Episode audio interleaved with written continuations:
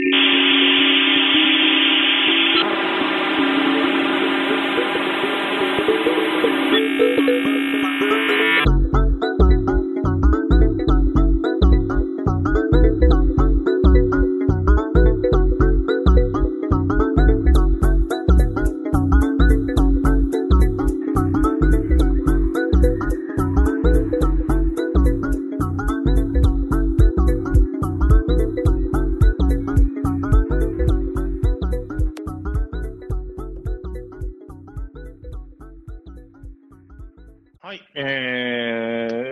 わけで皆様こんにちは。えっ、と、ベースドラムライブ第12回目です。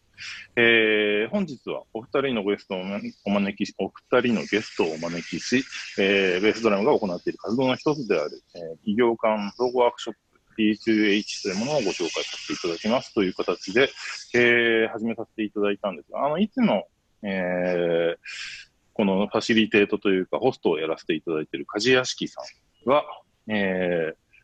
家庭の事情だったりとかもありまして、あの、おめでたい家庭の事情なんですけど、なんかもありまして、えー、今日は、えっ、ー、と、私、清水、えっ、ー、と、ちょうどですね、えっ、と、いつもニューヨークから、え参加させていただいている私、清水なんですが、え今日は、あの、たまたま、あの、里帰りしておりまして、え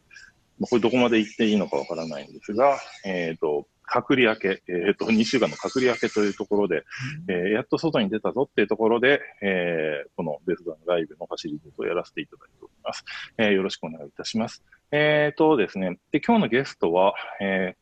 先ほど申し上げましたように、えー、ベースドラムが行っている活動の一つである企業間総合ワークショップ B2H をご一緒させていただいている、えー、博報堂 MSC 局の、えーと、西浜さんと、えー、その、えー、延長線上で一緒にワークショップをやらせていただいている、え、ー、と、その B2H という活動の中で一緒にやらせていただいている博報堂アイスタジオの小高さん、えっ、ー、と、えっ、とね、小高小高、小高さん、下の名前なんでしたっけ？小高陽太って言います。あ、そうだ、そうだ、そうだ、そうだ、ど忘れしちゃいました。はい、えっ、ー、と、はい、西浜さんも下の名前をも申し上げるのを忘れました。西浜大輝さんと、えっ、ー、と、小高陽太さんをゲストにお迎えしてお送りしております。よろしくお願いします。えっ、ー、と、西浜さん、よろしくお願いします。よろしくお願いします。えっ、と、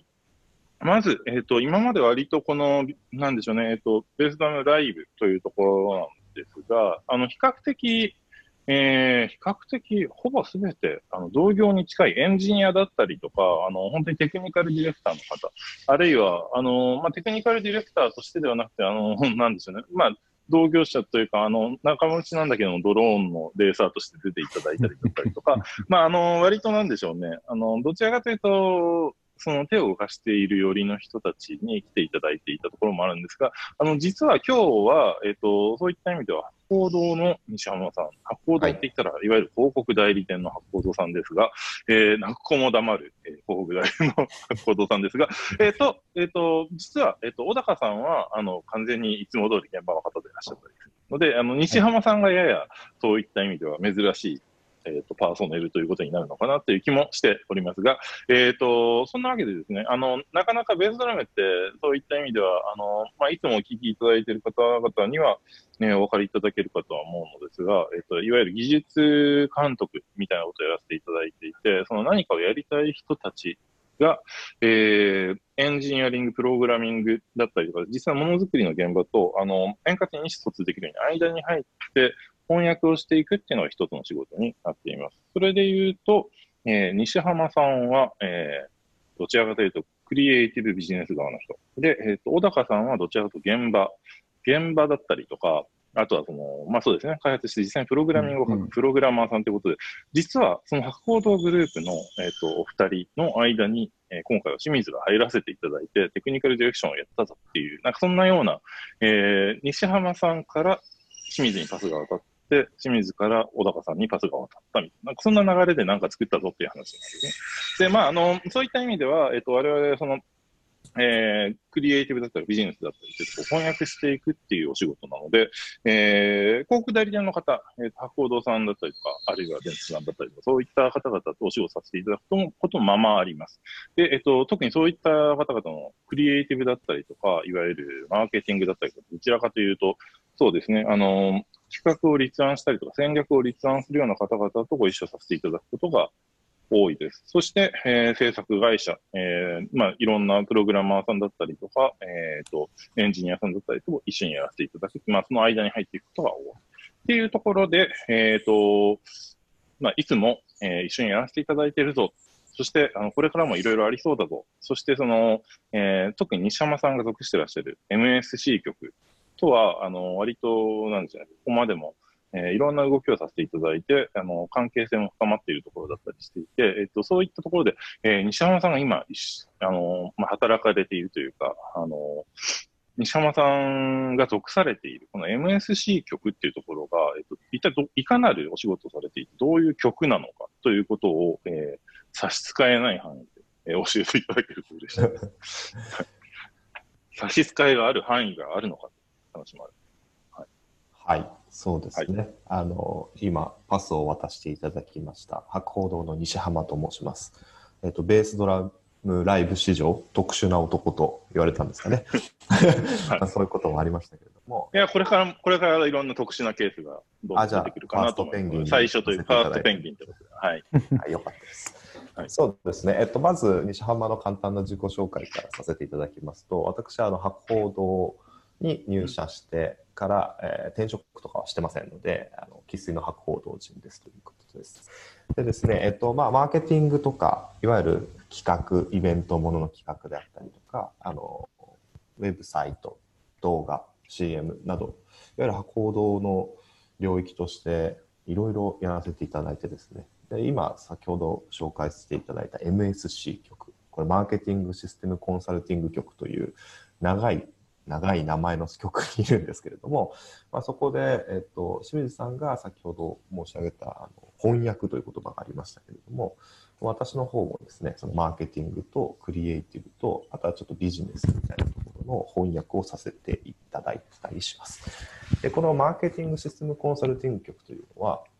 まあ、以降 MSC と呼びますけれども、博報堂のプランナーとかデザイナーとか、その僕みたいにこう生粋の報道みたいな人とですね元コンサルタントとか、えー、元事業会社でブランドマネージャーやってましたとか最近はこう異種混合が当たり前になってきましたけれども半分以上かな、うん、半分以上がこの局の中で、えーと、そういう博報堂じゃない経歴の方が混ざっている異種混合チームになっています。でなので、えっと、事業範囲としてはかなりいろんなことをやってるんですよ。単純にあの広告を作るっていうこともやりますけれども、えっと、実はシステム周りの、えっと、プロプロジェクトマネジメントをさせていただいたりとか、あのシステム面で分かるところを、えっとせまあ、我々生活者と呼びますけど、皆様、あのお客様に、ね、どう使ってもらうかという視点でシステムを組んでいく、そのえー、伴奏型をしていってですね、ここはこういうふうにした方がいいんじゃないかっていうことをやったりとか、あとは、えっと、とお得意先のサービスの開発であったりとかっていうことを全面的にバックアップさせていただいている曲だったりします。なんとなくこれでお伝えはい、ありがとうございます。あのー、ありがとうございました。えっと、で、実際、あのー、これ、私、そうですね、あのー、え西浜さんの上司と言っていいんですかね、あの、入江さんっていう、あの、クリエイティブディレクターかな？えっと、肩書きはクリエイティブディレクターさんでいいのかな？えっと、まあ、入江さんという、あの、偉い方がいらっしゃるんですが、えっと、入江さんだったら、ね、対談の記事が。はいそうですね。はい。あ、そうですね。検索していただくと。えー、入江さんとも対談させていただいたりとかをしているんですけど、あの、入江さんといや、まあ、あるいは西山さんだったりとお付き合いをさせていただいて、お仕事をさせていただく中で、やっぱりその自分の場合は、そうですね、あの、2006年ぐらいからお仕事を始めさせていただいて、しばらくの間、やはり、えー、キャンペーンだったりとかで花火を打ち上げる系の、なんていうかな、いわゆるデジタルキャンペーン案件だったりとかが多かったものですから、割となんでしょうね、刹那的で、その、目立って話題になれば OK みたいな、そういうアウトプットをやられている方と関わることが多かったです。広告代理店の中でも。えー、とはいえ、えっ、ー、と、そんな中で、やっぱりその、このね、ベースドラムを始めさせていただいてから、まあ、その前後からですね、えっと、まあ、私もいろいろそういうサービス開発だったりとか、そういったものだったりとか、まあ、あのなんでしょう、シームレスな形でそういった方向に、えー、で、いろいろ手を動かしたりもするようになったところでお付き合いをさせていただくので、やっぱ、箱戸さんって、なんだろう、懐が深いなって思ったんですけれども、あの、そういう割と、その話題になるキャンペーンを目指すぞっていうだけの方々ではなくて、えー、西浜さんだったりとか、入江さんだったりみたいな、割となんでしょうね。それこそ、西浜さんの割と代表的な案件で言うと、あの、これどこまで言っていいのかわからないですけど、自動販売機にを、その、の全体的にインターネットにつなげるみたいな、そしてデータを取っていくみたいな、そういったことをやられてますよね。そうですね。あの、どこまで行っていいのか分かりませんけど、はい。でもなんかあの、そういう意味で言うと、その話も世の中でさせていただいたりもするので、まあ多分大丈夫かと思います。はい。はい、そうですね。なんかそういうアナログなものをデジタル化して、そのデジタル化した先に、まあ僕がマーケティングをやってますから、そのどういうデータがあると、はい、お客、クライアントさんが喜ぶのかということで、そう中長期的なものを、まあ、戦略だったりとかもします。はい、そうですね。だからそのデジタルデジタル化ってお話をされていましたけど、まあ、ちょうどこれ、あの収録させていただいているのが、えっと、大体7月の前半なので、えー、まだ、いわゆる新型コロナウイルスの影響が、あの、色濃い、えー、時期ではあるんですけど、そその中ですごく、なんていうかな、あの、言い方悪いんですけど、やり玉に挙げられているバズワードとも言えるのが、デジタルトランスフォーメーションって言葉なんですが、それで言うと、それこそ自動販売機だったりとか、割となんていうのかな、もともとアナログだったインフラだったりとかを、次々にデジタルトランスフォーメーションされているっていう、そういう方々が、えー、まあもちろんその広告もやられるっていうお話ではあったんですが、そういったなんでしょう、サービスインフラみたいなところに、あの、言い方なんですけど、手を出して、あのー、なんでしょう、割と、その、うまい形でデジタルフォーメーションをさしていらっしゃるのが、えー、箱戸 MS HMSC さんということで、結構、あの、まあ、あの、私、最初お会いして、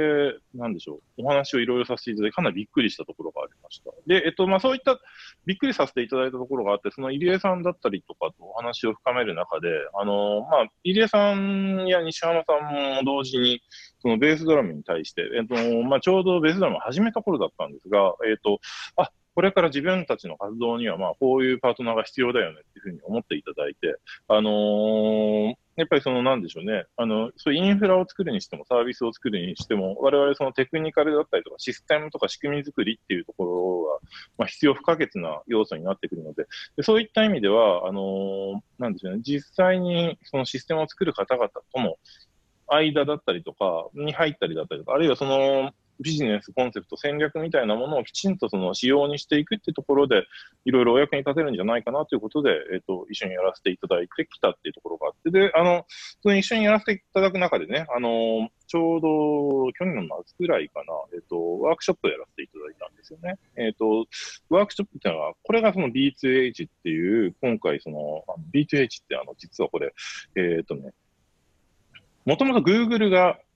Google さんがやったやつ、G、G2G という、あの、Google to Google みたいな取り組みがあって、それは、あの、Google の社員が、えっ、ー、と、Google の社員に対して何か教えるみたいな、そういうね、えっ、ー、と、えー、風習というか、制度のかな？があって、で、えっ、と、さらにそれを、あの、タクラムの、あの、同じくポッドキャストとかやられてる、タクラムの、あの、香川さんが、えっ、と、T2T って形で、まあ、言い方悪いんですけど、あの、で、本人も言ってらっしゃるからいいんですけど、パクってらっしゃって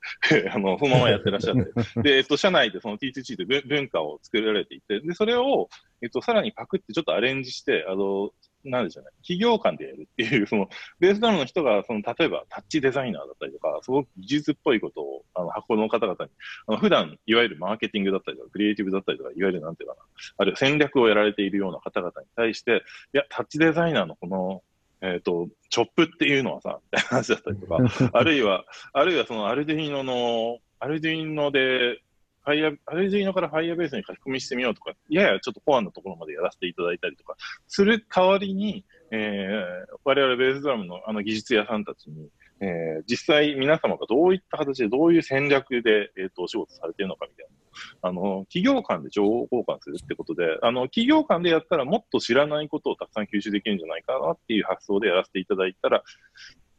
まあ、平たく言うと楽しかったで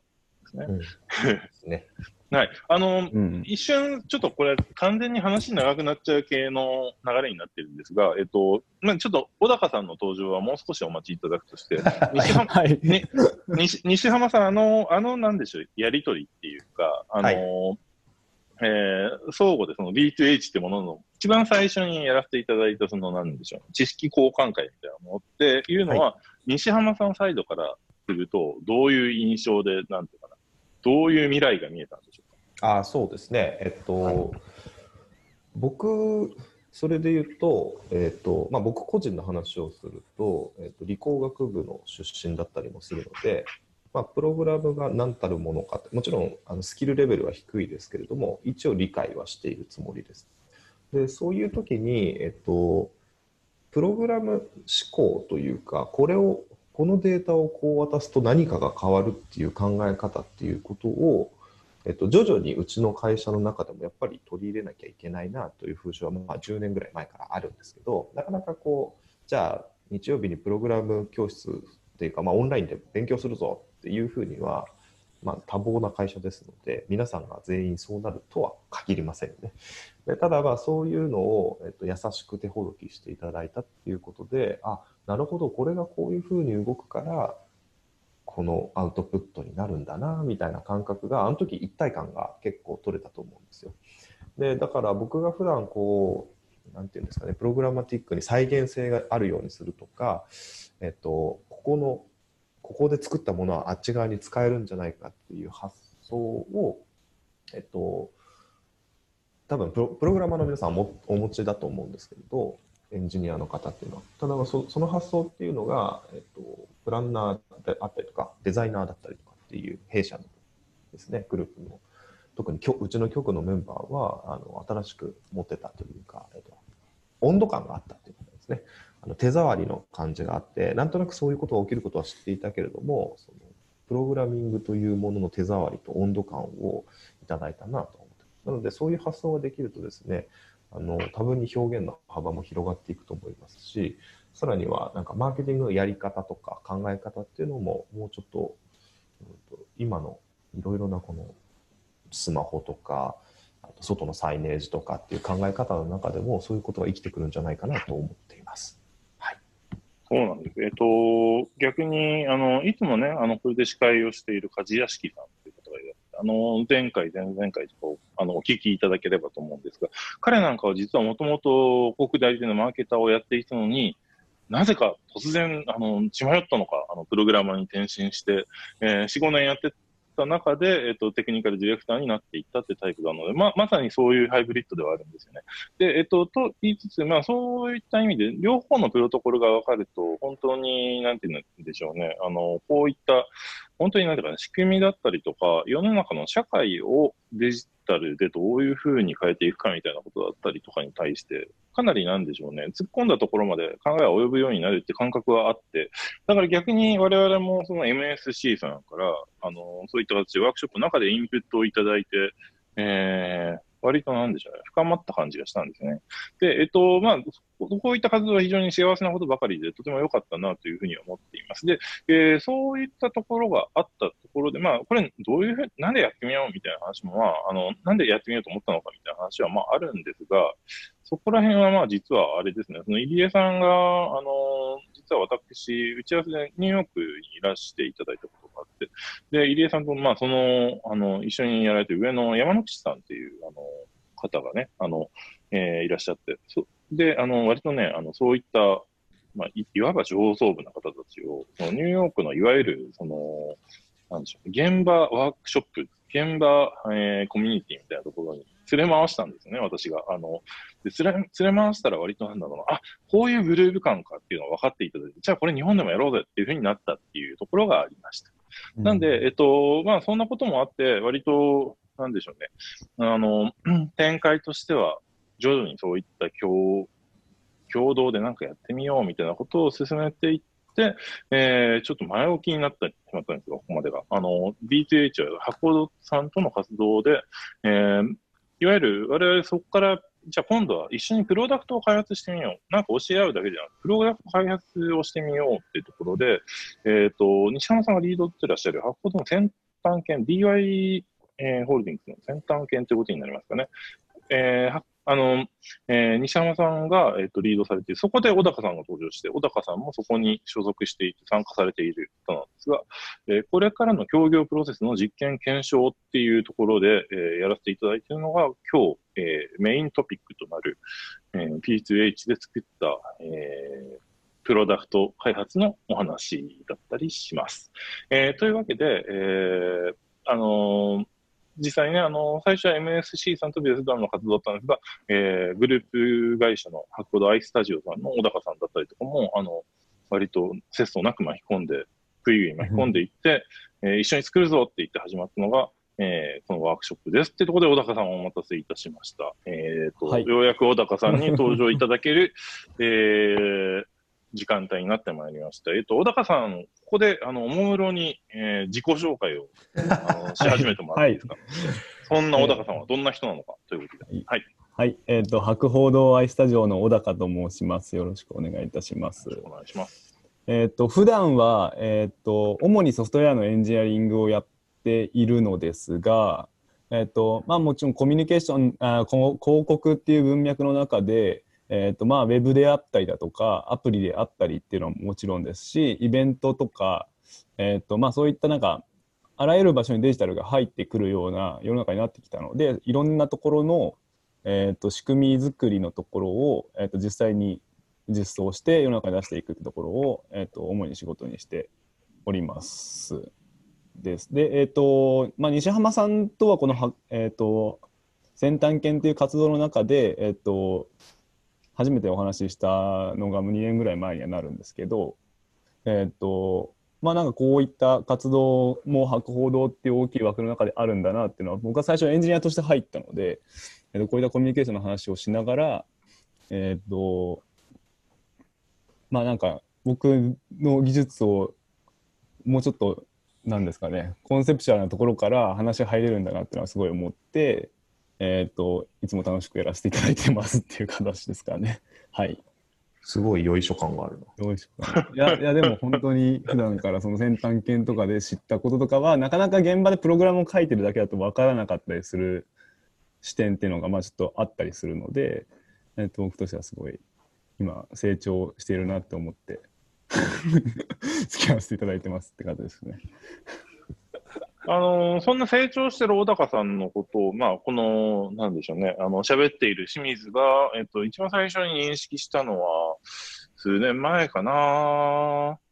あの、ジョイマンが踊ってるのを、えっと、はい、道に、あの、なんでしょう、AR で表示する、その、踊ってる人間を AR で表示していくみたいなものを試作で作られていて、はい、ややバズってたっていうのを思い出すんですが、はい、あれは小高さんですね。そうですね。当時、えー、っと、はいはい、ショールームのキャンペーンですかね。はい、はい、はい、とジョイマンの高木さんっていう方の、えー、っと 3D モデルが無料で配られていた時期がありまして、えー、っとクリエイターがそれを使ってなんかいろいろなんか面白いことをやろうよっていうのをえーとまあ、ツイッターとかに流れていましてあれまだこれ AR やってないね最近 AR 俺やってるからちょっとやっちゃおっかなみたいなことをあげたら、えーと神田さんのえっ、ー、と、目にもかかったというような形ですかね。いや、私はあの、あの、割となんか、あの、いろんなエンジニアさんの作ってるものにアンテナを張りがちなタイプだったりするので、はいはい、あの、んうん、小高さんっていう感じですね。はい。小高さん見つけたぞみたいな感じはしたんですけど、あの、で、あのまあ、そんな小高さんなんですが、ええー、まあそうですね、あの、少し私の方で整理すると、その先端犬っていうのは、いわゆる博報堂さんって、あの、博報堂っていうと、その、いわゆる本体の、あの、本体って言っちゃったあれなんですけどね、あの、博報堂株式、株式会社博報堂、博報堂株式会社、あ、前株？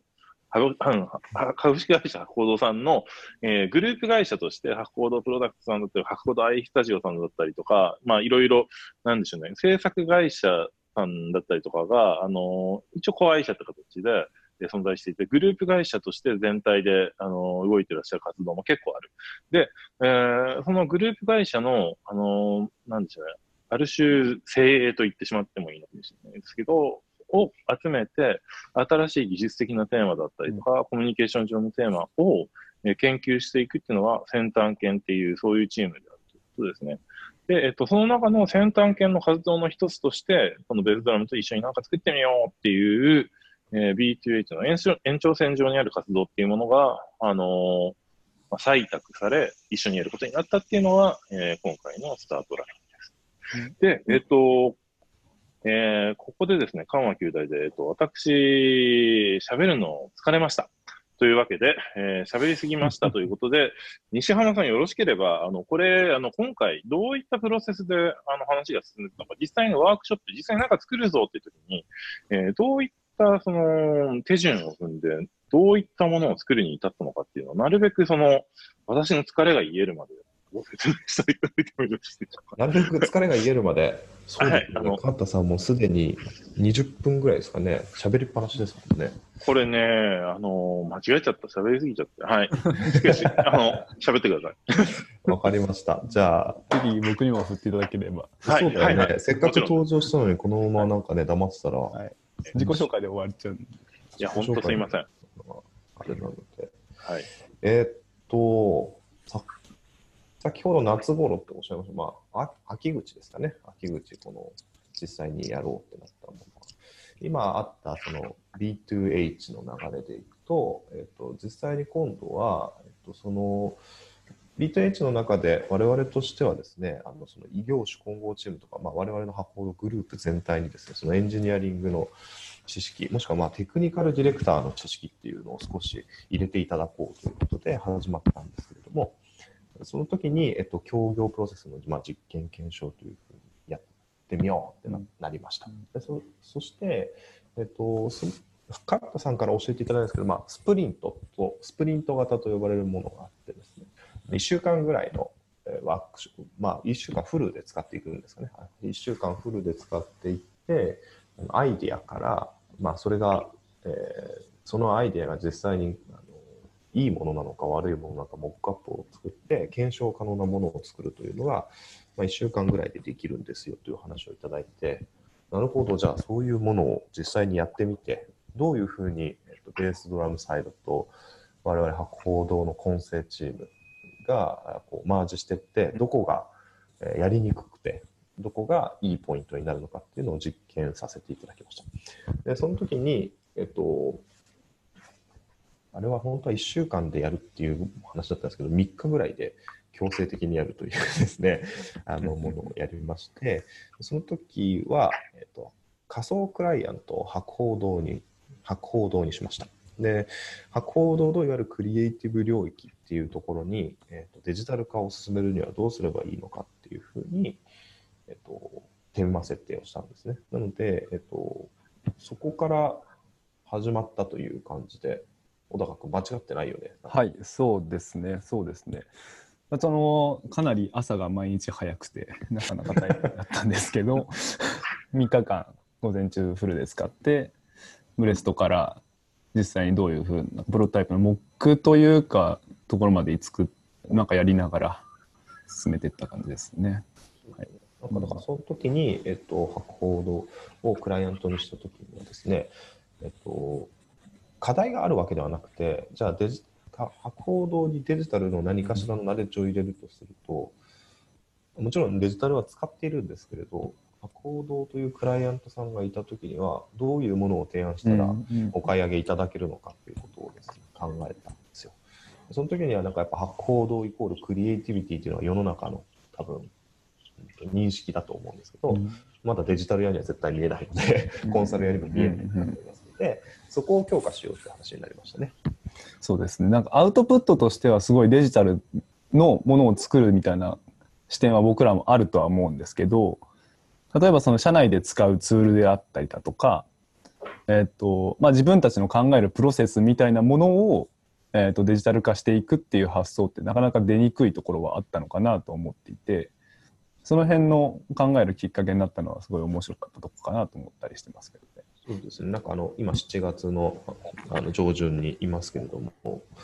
あの急速に世の中がこうデジタルを使えっていうふうになってますけど、まあそれの先取りみたいなことを、いや先取りしてましたよね、これね。相当先取りしてました。だってみんなデジタルトランスフォーメーション、デジタルトランスフォーメーション言ってるけど、デジタルトランスフォーメーションって言ってましたよね、我々ね。もう言ってましたね。はいまあ、言って言ってた言ってたんだけどな。言ってたんだぞ。そうですよね。はい。言ってたし、実験をしてたっていう、まあ、そうですね。実装させるためにいね。ろいろやってたんですよね。うんそうですね。ああ、まあ、け、けど、あの、それで言うとなんでしょうね。なんか、ややどやったことを言いますけど、まあ、オリンピック終わったらこうなるかなって思ったんですよね。うん。そういった意味では。うん。で、まあ、全然、あの、幸いにもでもなんでもないんですけど、あの、割とそういった意味では逆に、その、迫られてしまったっていう現状はあったりはしたので、ある種、なんてでしょう、必然的にやってくる流れが、なんでしょう、ものすごいスピードで来ちゃった感っていうのはちょっとありますね。うんはい。そうですね。だからその時にあの例えばデジタルイベントの、えっと、パッケージ化ってどういうことだろうねっていう話をしたりとか、あとは、えっと、企画書のあの作るプロセスで画像検索をもうちょっと効率化したらいいんじゃないかとか、あとあれですよね。例えばあのいろんな写真とかのを全部イラスト化するとかなんかそのトーンを揃えるみたいなこととかの自動化とかうんうんそういう話とかもありましたね。あとは言葉とか感覚をデジタライズするとどうなるのかとか、まあ、フィルターを作るみたいな話があったりとか、あと我々あれですね、あの記者発表とか PR イベントっていうのもたくさんありますので、そういうものの新しいフォーマットって何なんだろうねみたいな話とか、いろいろ紆余曲折ありながら、えっと、何を作るかの前段階でも悩んだりとか、ああ、そうか、自分の会社に武器を渡すというのはこういう、いあまたあるところから選択しなきゃいけないんだなっていうこといや、けどそこも割と楽しかったですけどね。あの、なんでしょう。まだこの、これだけ掘ってみると、その、もちろんね、その、あのーあの西山さんおっしゃった通り、その、発行さんがデジタルを使ってないわけでは全くないとは思うんですが、あの、しかし、それでもま、まだやれることってこんなにたくさんあるんだよねっていうのは、まあ、うんあのーまあ、どこの企業さんでもまあ割とそういうところあると思うんですけど、あの、そういったなんていうのかな、あのーまだここが空いてるぞっていうのは、あの、やっぱたくさんあるっていうのは結構、あのーまあ、単純に、あの、エキサイティングでもあり、あのーうんうん。なんだろうな、あの逆になんだろう、緊張感もあるというか、これからいろいろやんなきゃいけないことがあるよねっていう部分もあって、あの、楽しかったですけどね。そうですね、なんかあの、テーブルに全部載せてみると、おこういう、こういう量でこの感じなのかっていうのは、なかなか普段の業務ではやらないので、うんうんそういう意味で言うと、ちょっと面白かったというのは、そうですね、その通りだと思います。で、その中からですね、あれですよね、えっ、と、ディスカッションをみんなでして、はい、してきましたね。えっと筋の良さそうなと、まあ、たくさんアイデアは出たんですけど、えっとパワーポイントって何だろうっていう議論がありましたよね。でパワーポイントっていうのは人によってはこう描画ツールでもあり、もちろんプレゼンテーションツールなんですけど、まあ、絵を描くこともできるし、みたいな話もうんうんこれはあのベースドラムの清水さんかな、あのか神田さんがおっしゃってたと思うんですけど、あの XML だよねって、パワポは XML であるっていうパワーワードをいただいてですね、ああ、なるほど、みたいな感じになった覚えがあります。まあ、XML、うん XML っていうのは、まあ、いわゆるなんでしょうね、その、あのーまあ、マークアップラングエッジ、うん。さらに難しくなっちゃいますね。ごめんなさい。えっと、つまりタイ、タイトルタイ、ここがタイトル、ここが見出しだったりとか、ここに画像が入るようだったりとかっていうような、その文章構造を、まあ、プログラミングというよりかは、その、なんていうかな、いわゆる、いわゆるよく言う HTML みたいな構造で、えーここからここが、その、見出しだよ、みたいな、その構造で表現するようなうん。もの、まあ、え HTML のなんか、あの、兄弟みたいなものがあるんですけど、まあ、そそういったように、何が言いたかったかっていうと、その、構造化できるじゃん。って話です、うん企画書なんて。しかも、すごく明確に企画化されている企画っていうのは、あれですね、あの、実企画とかそういう方の企画そうですねすね。企画化されてるので、まあ、特に僕とかエンジニア領域が特に分かって、まあ、そそこもそもそもそのワークショップにいた人たちは比較的デザイン系の知識がある方なのであこれは何か改造しやすそうだなっていうのはすごい感じたと思うんですよねあの瞬間に。うん。そうだね。なんか、例えばカラーパレットも、あの、FFFF で白なんだぞっていうのが一瞬で頭に多分みんなが思いついて、カラーパレットこれ変えられるな、みたいな瞬間があったんですよね。でそれでだからそのパワーポイントっていうところから企画書のそのどう何を自動化させるのか楽しいのかっていうところに進んでいったと思います。で、そこからですね、まあ、ちょっと中身の話になっていきますけど、企画書をどういうふうに先ほど小高が言ったその企画企画をを使って書けるのかっていうことを、何をやられたら嬉しいのかっていうことをブレストしたと思います。うんまあ、その企画っていうのは、その、あの、何度も申し訳ないですけど、レギュレーションというか決め事ですよね。はい。うんはいあの、スタイルというか、まあ、ごめんなさい。わかりにくくなっちゃいましたね。レまあ、決まり事ですよね。はい。まあそうですねあの。企画書の企画っていう言葉が悪いんですけど、え ーはい。実企画ね。はい。提案書、提案書をこうパターンで捉えるためにはどうすればいいのかっていう形で。その話をしてたところとで入江さんでしたかね？わからないですけどあの結構パターンとしてでなんだろうなて日頃日常的に僕ら広告の人間が書いてる提案書とかって比較的パターンがあるよねっていう話が出てきたりとかいくつかテンプレートみたいな考え方がすごい相性良さそうだよねっていうところが確かあとね、多分ね、あの、そのお客さん、うん。えーいわゆる、その、その、ハードさんのクライアントさんと対話するときも、これは聞くよね、みたいな話。うんうんうん。つまり、あの、クライアントさんとのやりとりも、ある程度、その、形式というか、パターンがあるよねっていうところで、その、あの、もちろんパターン化できない、あの、大事な部分もあると思うんですけど、そのパターン化できるところをパターン化して、そのパターン化されたものを、その企画書のパターンに落とし込んでいくっていう、そのパターンからパターンに変えて、変換してパターンに落とし込んでいくぞっていうことにしたらどうだろうってできたのが、えっ、と、そうですね。あの、いわゆるそ、その結果できたのは、いわゆるチャットインターフェース。あの、いわゆる、なんでしょう、対話型 LINE みたいなのがチャットボットとかあるじゃないですか。チャットボットみたいな形で対話をしていくと企画書がだんだんできていく。うんそんなもの作ったらどうかねみたいな話をしていました。えーそんなところに至ったところで皆さんどう思われたんでしょうか？そうですね。あの、まず、そのチャットボットって、まあ、せ正確にはそのパターンできるとは、みんな、なんていうんですかね、クリエイティブの会社にいると、横展開とか、えーつまり同じものを使うとか、パターンだとは思っていないし、みんな毎回ゼロベースで作っていくんですけど、まあ、そこのサポートができたらものすごい進化するだろうなっていうのが具現化した瞬間があって、で、その時はなんかあの、 Slack と、あの、まあ、チャットの代わりにまあ Slack を使ったのと、Google Slides でプロトタイプを作ったんでしたっけね。うん。そうですね。ね、それで、あれ楽しかったですね。あれ楽しかったですね。これがね、もう、もう最終日ぐらいだったのかなあれは最終日だったと思います。はいそうですね。うん。役割を決めたあのーそう、つまり、あの、いきなりプログラムを書くっていうんじゃなくて、その、なんでしょう。あの、誰かがボットを役みたくなって、で、えっ、と、こういう質問があったらどうだみたいな。ボット役がボットを演じてみて、で、そのボットに対してこういうふうな答えが返されたら、こういった形で企画書を作っていこうって。いうかあの、パターンにはめた形で企画書を作るっていう実験をやってみたんですね。うん。うん。なんか画像はどんなのがいいですか？スタイリッシュなやつみたいな、なんかそうそうそうそう。曖昧なやつだと、ちょっと曖昧だと厳しいみたいな感じで、うんなんか考えてる人みたいなことで答えると、それは入れられるなみたいなこととかをやったってことですね。あの納期はいつからいつですか？みたいなこととかを 質問したりすると全部文字で時間入れるのめんどくさいみたいなその話とかがあったりとか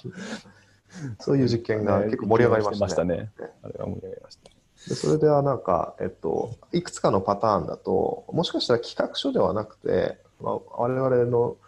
会社ではあのアイディア出しとかをしますので、アイディア出しでもすごい使えるかもうん。みたいな話があって、画像が勝手に入っていくだけでめちゃくちゃ嬉しいっていうことがあって、なんか正しい画像ではなくて、それに近い画像があの勝手に埋まっていく、言葉から勝手に埋まっていくっていうことが、まあ、Google で検索してなんとなく近いもので画像を企画書用に、えっと、貼り直すみたいな作業じゃなくて、あまあ、なんとなくこれで大丈夫だわっていう画像を引っ張ってくるだけでも、ものすごい、うん。そう。あのーそこ、そこまで行くと、これ多分自動化できんじゃね？みたいな、うんうん。夢が見えてくるんですよね。そうですね。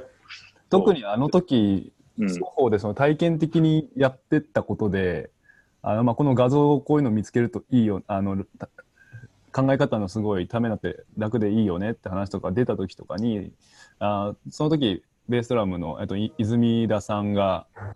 えっと、ふとこういう API あるからいい感じにすぐできるぜっていう助け舟というかその実装に向けての、えっとまあなんかもうその時点でやりながら設計図がなんか一緒にできていく感覚っていうのがすごいあってそこはなんか一緒にワークショップをするってところのなんか面白さを思いましたね。そうですね、なんか企画、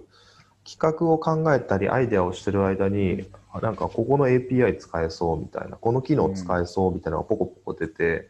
その場で、あ、なるほど、こういうふうにつながるのかみたいなことが出ることが、うん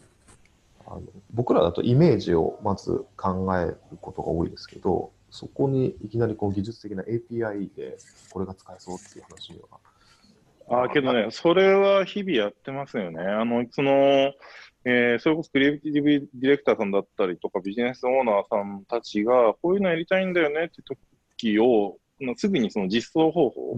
えーまあ、もちろんそれが API である場合もあれば、なんだろう、あの、ホニャララ言語のホニャララライブラリだったりすることもあるわけだし、そのいろんなパターンがあるんですけれども、あるいはなんでしょうね、こういう、えー要は機械学習のデータセットがあるようだったり、そういうのもあるわけですが、あの、そういったところにすぐ変換して、なんていうのかな、あの、いわゆる最終的なリリースまでのゴールまでのレールを、が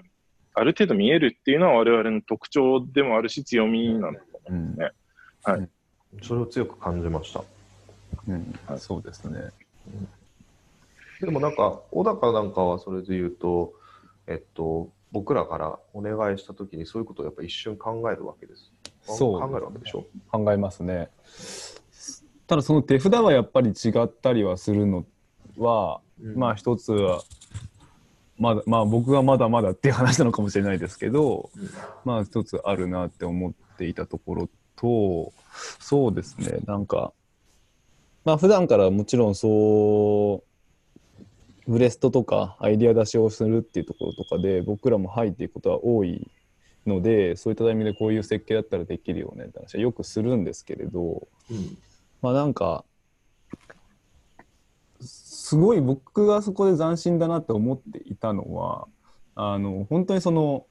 なんだろうな体験の話をなんかただしてるというよりはみんなでエチュードみたいなことをしなしながらそれができていくっていうのは結構ごちゃごちゃに混ざってるカオス感があってすごい面白かったんですよね。なんかちょっとニュアンスが難しいんですけど。うんうんうん。まあ、要はあれですよね。その、順番にリニアというか、うんあの、A やって B やって C やってじゃなくて、A やりながら B やりながら C やりながら、はいなんとなくはい D になったと思う。そういう感じなんだよね。そうですね。はいだから多分座組としてそのいその企画からそもそも同時並行で進んでったっていうのは面白いなと思ってて、まあ、普段の業務ってだと比較的ある程度固まった中でこういうことやりたいんだよねって言われてあこれじゃあ使えるかもねっていう議論をすることがなんか多いような気はしていて。なるほどねうんうん。そう。つまり、一回ミーティングをして企画が決まって、じゃあ、この企画を技術屋さんに聞いてみようか。はいいや、これちょっとできないらしいですよ、みたいな戻ってきて、また、うんじゃあ考え直そうか、みたいな、プロセスで何日も何日もかけるところを、我々はまあ、あのやりとりの中で、その3日間で、大体こんな風にやればいいんじゃないっていうところで、3日間が終わったところで、大体の出口が見えていたというか、あのー そういった、なんです、まあ、3日間終わって、じゃあ、ああいうの、こういうの作ればいいんだよねってイメージを共有できてたっていうのは、まあ、あの、まあ、すごく手前味噌ですけど、まあ、早いですよね。あの、早早くて、あの、は早いし、まあ、あの、今日日、それぐらいの速さでものが作れるといいよねっていう、うん。作れるべきだよねっていうことは思ったりしますけどね。はい。うん。相当特濃な時間でしたけどね、のはいはい。はい濃ゆ濃ゆすぎてあの、みんな議論早いし、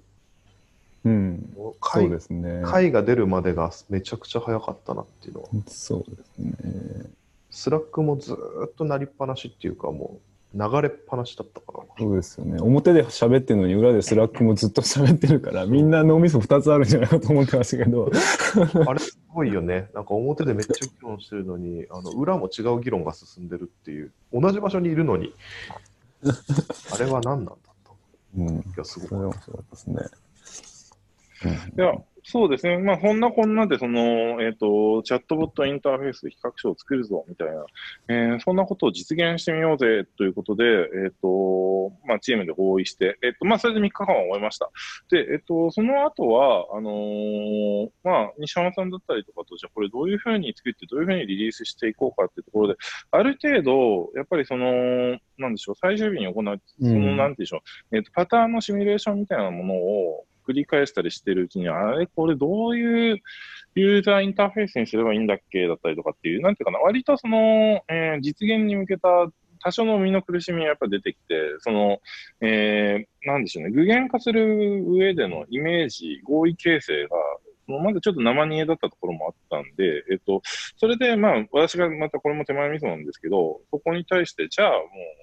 こういうふうにやればいいんじゃないってプロトタイプを作ったんですよね。はいはいはいはい。そうでしたね。で、あのーなんでしょう、実際にこの Google スライド API とつなげて、えーチャットボットのライブラリを使って、で、えっと、まあ、ユーザーインターフェース、チャットボットのユーザーインターフェースを実現するライブラリとかを、JavaScript のライブラリとかを使って、えーそれとつなぎ込んで、実際にその対話してみて、企画書ができていくっていうの。左側半分が企画書ゾーンで、右側半分が、えーチャットボットゾーンだよみたいなものを作ってみて、皆さんに展開したっていうのがあって、で、それは結構、あのー手前味噌の手前味噌なんですけど、いつもやってるプロセスで、やっぱりなんていうのかな、あのー合意形成が足りてないときに、いくらその、なんでしょうね、口頭で議論しても、あのーあまりその、なんでしょうね、非常の空論になりがちで、A 出したら B っていう人もいるし、C っていう人もいるんですが、あのーそうじゃなくて、もう一旦動いてるもので、これでよくねってものを一回、頭の中でこれでよくないってものがあったら、それを言葉で表現しても結構通じないんで、あのー一回ある程度動くものにすると、割と全員が納得するっていうか、うん。それでよかったねって話になるっていう現象は結構、今までのこのテクニカルディレクター人生の中で、あの、割とずっとやってきてることだったんで、あの、その、まあ、言い方悪いんですけど、必殺技じゃないですけど、みたいなものをかましてみたところ、進んだっていう。進んで、そこから先は、あの、実際にあの手を動かして、あの、精緻化してもらう、その細かい実装をしていただく小高さんに、そのプロトタイプをパスして、えー一旦その動いている、その、あ、こういう感じだよね。って、ユーザーインターフェースこんな感じだよね、システムも大体こんな構成かな、みたいなものを小高さんにお渡しして、小高さんが仕上げていく。まあ、仕上げていくって言っても、まあ、あの、そんなにね、あの、なんて言うんでしょう。一つの大きなプロジェクトみたいな予算と時間を使えるわけではないから、うんあの、仮のものでも、とりあえず動くものを作ろうっていう感じだったんですけど、小高さんの方に、えっ、と、コードを渡させていただいて、小高さんの方で詰めていった。で、ここからが実は、小高さんが主役の、あの、ステージだったりするんですけど、あの、小高さん、これ自分で私が、私自身が、この、なんていうかな、お尋ねするの、ものすごく怖いんですけど、はいえ。ー私が作ったものをお渡しして、どんなでしたか？そうですね。えーっと、まず、なんかその、神田さんが作ってくいただいたそのプロトタイプで、その形に落ちてくると、えっと僕も体験が見えてくるので、えっと裏側でこういう情報の構造になっていたら実装に向いているな、こことここの機能が似ているので、ここはあなんかテンプレート的にえっとプログラムを組んでおこうモジュール化しておこうみたいな発想とかがとそのタイミングで設計に落ちてくるっていうのは僕はそのプロトタイプを見て思った一番強いとこだったのかなと思っていまあそうですね。そこら辺は狙ってはいたところではあるが、そう言っていただけると嬉しい。はい。カンタさんの行動とかも読んでいても、あこことここ、これ、なんかほぼ同じような使い回しをしてるんだな、みたいな話とかもある程度見えてくるので、じゃあそれをもうちょっと堅牢にししつつ、えーっと、っていうようなところとか、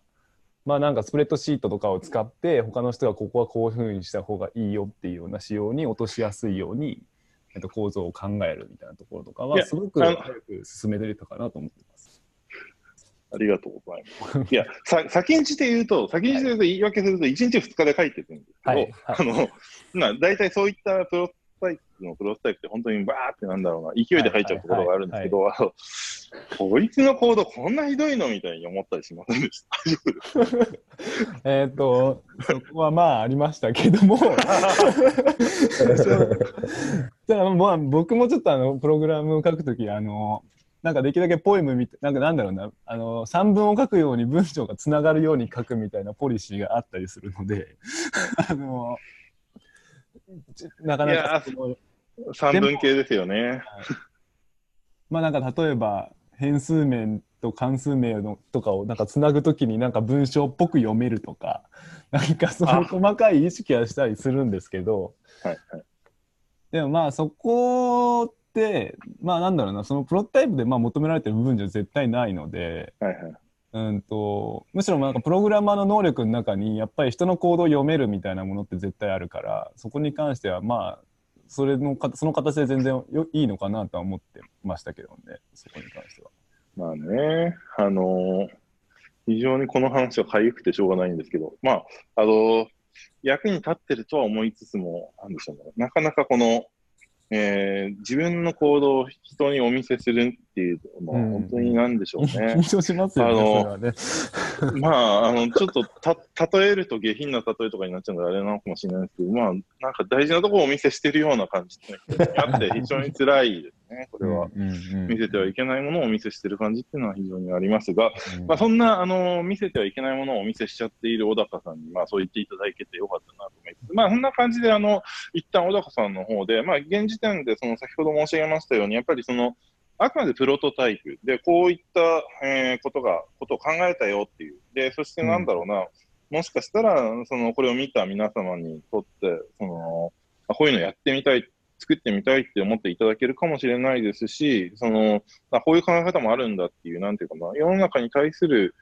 こういうデジタルトランスフォーメーションもあるんだねっていう意味でのプロトタイプになったりするといいのかななんて思いつつ、その、まあ、あの、一旦途中まで、その、できたものは、えー皆様の方で、この、で、お聞きいただいて皆様の方で、おそらく触っていただける、あの、何らかしらの形で見ていただけるようなものは、おそらくこの、えー、ポッドキャストなり YouTube のリンクにえー貼られていくのではなかろうかとは思いますが、えっと、そういった形で公開はされていくものかとは思うのですが、えー一旦そういったことをやってみて、えー形に、まあ、あの、まあ、ひとまずのところですね。あの、いつも、うんうん。えー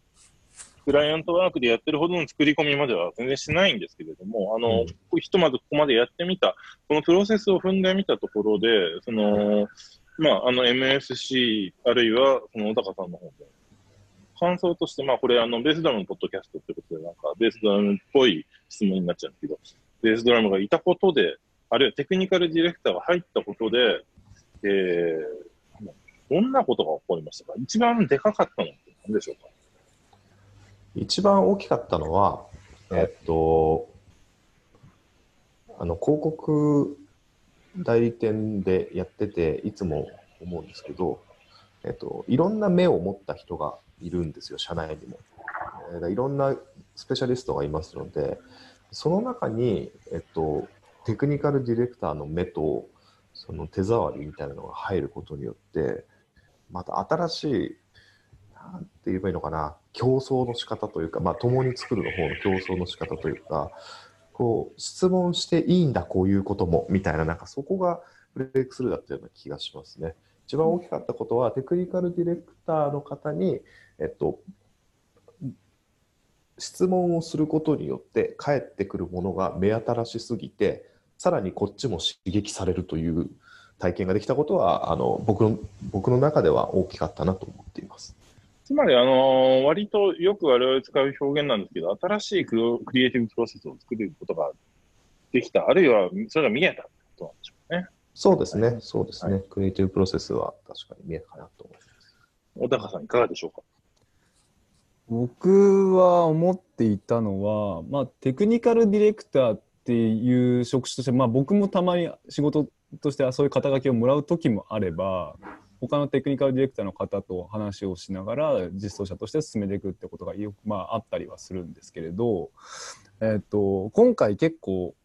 まあ、その西山さんもおっしゃってましたけど、えっといろんなロールの方がたくさん混ざった中で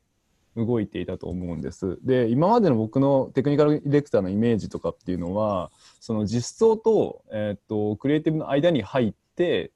えーと、話を進めるっていうような、えーと、翻訳をしていくっていうようなニュアンスだなって思ってはいたんですけど、えー、ともうちょっと,、えー、といろんな場所に入れる職種なんだろうなっていうのはちょっと思ってみていました。っていうのは例えば僕そのさっきのプロトタイプの話もそうなんですけれどなんか技術屋から技術屋の翻訳も実はそこの設計の話があったりっていうのも含めてだしちょっとマーケティングのレイヤーから一個飛んで、えー、とエンジニアに話がいくみたいなところもそうだし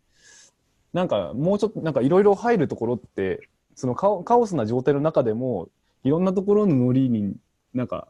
液体的に入っていけるんだなっていうのをすごく思っていたのが一番今回大きかったかなと思って。液体的っていいですね、液体的って。今度、あのー、我々もお客さんに説明するときに、液体的にやるんです、ね。なんか、いっちゃいっちゃおうかな。両面テープで、なんかそこの、なんかインターフェースとかその界面をつなげるっていうよりは、結構もうそこら中にその介在できるんだなってのはすごい思いましたね。ぜひ使って作ってください。三分的なことを、また三分的なことをおっしゃってますから。はい。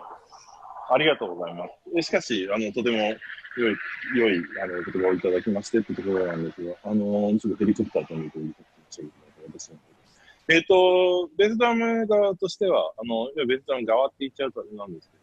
あのー、なんでしょうね。これは、やっぱり何が楽しかったかというか、何が素晴らしかったかというと、あのー、やっぱりですね、あのこれ、キャッチボール我々としてもキャッチボールをやっていくときに、その、どうしても、なんでしょうね、そのクライアントさんだったりとか、えっ、と、そういった、その、広告代理店の方々だったりとか、ビジネスオーナーさんだったりとかの、その、何か、その、新しい、その、なんでしょうね、その人たちが実は課題だと認識してないんだけど、課題なんじゃないかなってことを引き出したりだったりとか、あるいはこういうことあったらいいんじゃないのっていうところを、ちょっとその、くすぐってみたりだったりとか、もういろいろなんていうのかな、対話の中で、あのー、ある種なんでしょう、その、考えてる人たち、本当はこうなんじゃないのっていうふうにコンサルティングをしていくようなところもちょっとあって、で、えっと、そういった中で言うと、すごくなんでしょうね。あの、まあ、一つこれ単純に博報堂さん、あるいはその先端系の皆様ってところで言うと、そういった意味でのノリというか、運動神経がやっぱりすごい人たちだなと思って、あのー、つまり、我々がいつも、その、なんでしょう、頑張って頑張って引き出そうとするとか、も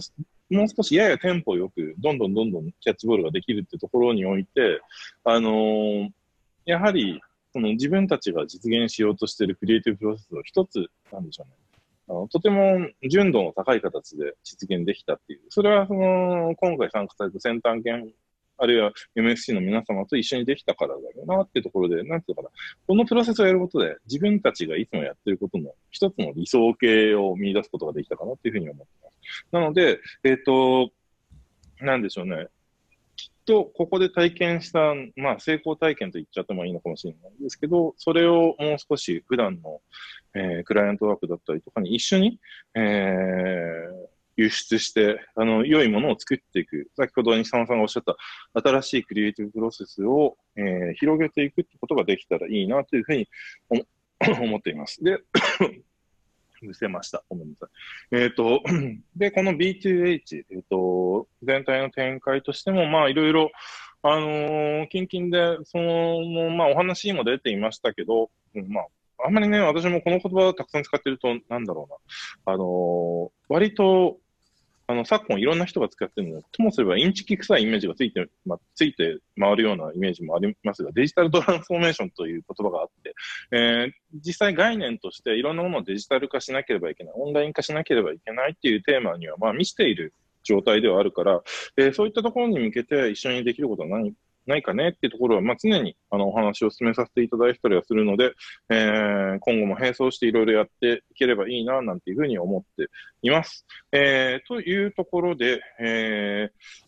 まあ、すっかり前半、私ばっかり喋っちゃったところがあるんですけど、後半で挽回できたかな、なんていうふうに思いつつ、えー、しかし、あれですね、あの、きっとこの話の延長線上で言うと、まだ、あの、まだ2、3倍ご飯が食えるなって感じもしたんですが、あの、他になんか、あの、なんでしょう、もしよければ、あの、また、あの、次回だったりとか、あの、なんでしょうね、次回に限らず、あの、別に普通に、あの、こういった形じゃなくて、あの、あの酒飲みながら食べるだけでもいいんですけれども、あの、公開の形にするかどうかは別として、えー、引き続き、なんでしょうね、いろいろ語り合っていければな、なんて思うんですが、えー、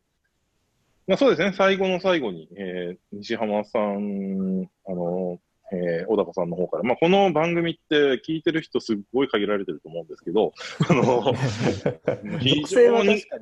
非常に限られた、あの、偏ったオーディエンスに向けての番組ではあるんですけど、そんな偏ったオーディエンスの皆様に対してなんかメッセージとございますでしょうか？えー、それをもって締めさせていただきたいと思います。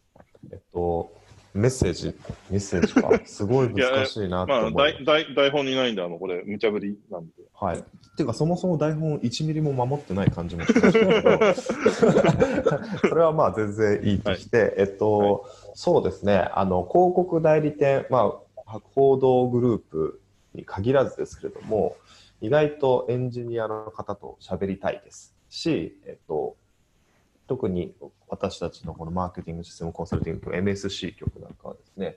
えー、密にそういう、えーと、空間上の密ではないですけど、コンタクトとしての密として、えーと、いろんな方とお話をさせていただいております。でチームの中にもそういう方がいますので、なんかちょっと興味あるなと思ったら、えっ、ー、と、ベースドラム経由でも、あのいや、直接でもベースドラム経由でも。はい。はい、方法がどうやるのかわかりませんけど、はい、あの、なんかいただけると、お話だけでもぜひぜひという感じでございます。まあ、こんな感じでよろしいですかね。あのぜひありがとうございます。あのそうですね、エンジニアリングを担当されている方は、マーケティングやシステムや、もしくはこの広告業界に興味がありましたらですね、あの一緒にお仕事をさせていただければなと思います。はい。はい。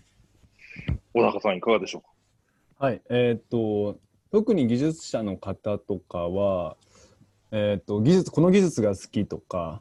えーと、こういった言語の、まあ、僕もちょっとそういう話をしてしまいましたが、えー、こういう言語をこういうふうに書くのが好きだこういう表現をこういうコードで書くのがあのいいねっていう話とかをよくすることも多いと思うんですけれど結構この広告の文脈にいるエンジニアは比較的そのコミュニケーションであったりだとか UX みたいなところにすごいすごい近いところにいると思っています。でそこにいるエンジニアはやはりなんかそのどうやってそのコミュニケーションを実現するかってところを念頭に置いてよく作業をしたりするってところがすごい特徴的だなと思っていて、えーと、きっといろんな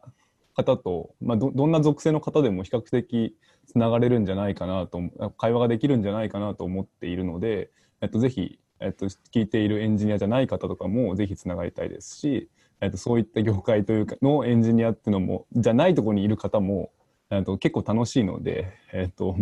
いろいろと、まず、とごちゃごちゃできたらいいなと思っています。はい。ありがとうございます。えっ、ー、と、そんなわけで、えっ、ー、と、ありがとうございました。えっ、ー、と、最後に、えっ、と、私からなんですが、えっ、と、まあ、こんな感じで、実は、あの、1時間超にわたりましてお話をさせていただいてきたんですが、あの、まあ、実はね、その、広告代理店、発行さん広告代理店なんですが、と、いわゆるエンジニアだったりとか、現場っていうところで言うと、あのーまあもちろんね、あの、いわゆる映像制作だったりとか、そういったところのプロセスのね、問題もあって、ある種受発注関係みたいな、なんていうかな、そういった、その、えー、代理店さんが仕事持ってきて、えっと、いわゆる制作会社に渡すみたいな、なんかそういう構造がすごく強いかなという、そういう、ある種、なんでしょうね、あのー、まあ、上流、下流みたいなところも結構あったかなと思う。そういう歴史もあったかなと思うんですが、ただまあ、一緒にこういう形で、なんでしょうね、えー、実際に仕組みを作っていくっていうところで言うと、本当に何でしょう。まあ、流れが、そもそも構造が全然違うので、ものづくりの。新しいクリエイティブプロセス、あるいはその小高さんがおっしゃってたように、その、混じり合いながら、液体的に混じり合いながら、早速使ってますけど、液体的に混じり合いながらものを作っていくっていう意味において、その、あまり、なんでしょうね、上も下もないですし、発注も受注もないっていうところでいう、本当に作ってる仲間として一緒にやれるんだよねっていうところを、えー、まあ、ベースドラムとしてもこれから証明していきたいなというふうに思っていたりはします。まあ、ベースドラムひいては、あの、世の中のテクニカルディレクトの皆さん全体で、え